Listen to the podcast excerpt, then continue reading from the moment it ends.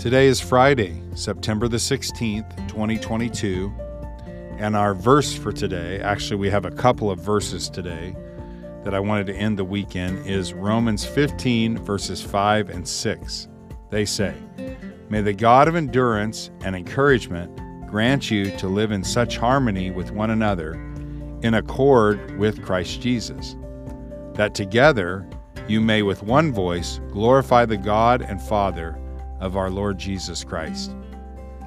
It is football season, and I don't know if you've ever had the opportunity to go to an event, a football event, where you have a stadium that is almost completely filled with people cheering for one team. So you put 60, 70, in some cases 80 and 90,000 people in a stadium, and they're all raising their voices and cheering and supporting on the team that's on the field. It, it's really, really powerful, and it's very intimidating for the opponents of that team when the when the stadium is filled predominantly with people that are unified in their support of, of the home team. This is really what Paul is kind of concluding here. He, he's talking about the power of a, a church that is unified together, that a church that is together focused on Jesus Christ. Now, what happens sometimes in the stands is you have people who forget why they're there. They forget that they're there to cheer for their team and they get focused on the people around them. And what often happens is there's fights in the stands. And because everybody has a camera in their pocket now or a video camera, all of these things get recorded, they're put on social media, they go viral, and so you have these two Chiefs fans that are duking it out and it looks embarrassing. It's a bad look for the Chiefs organization and for for any Chief fan in general that look at these people. They they came to cheer for their team and now they're fighting each other in the stands. And yet this is what happens in the church and to the church all the time. What brings people together initially is the gospel of Jesus Christ, the word of God.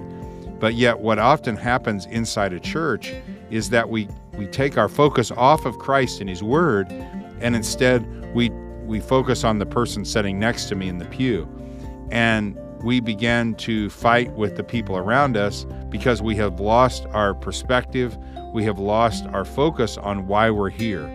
Paul ends this kind of section of the scripture by talking about, man, I pray that God would keep you unified, that He would keep you together, that you would live in harmony with one another so that you can lift up one voice praising God because there's nothing quite as powerful as a bunch of God's people getting together praising Him.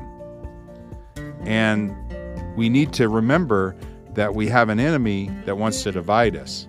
He wants us to not look at Christ and His Word and the encouragement we find in it, but rather He wants me to look at the guy sitting next to me and focus on what makes me different than him. Oh, he has different skin color than I have.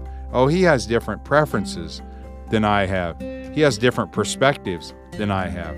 He wants me to focus on that rather than on Christ. So as we go into the weekend, and obviously the weekend is when we participate in worship, public worship service together. Hopefully, we participate in worship every day, but we do it publicly together. Let's go and meet with other Christians, encourage one another and let's make sure that we walk into the church with our focus on Christ. And that is the thing that brings us together. That is the thing that unifies us. And that is the thing that makes a huge statement to the world. So, Lord, would you help us to be unified? Let's not let Satan have a foothold in our lives. Keep Satan from us, Lord, we pray. That we would be unified and together, and that you would be glorified, and your name would be lifted up. We pray this in your name, Jesus. Amen. Have a great weekend, everybody. Talk to you on Monday.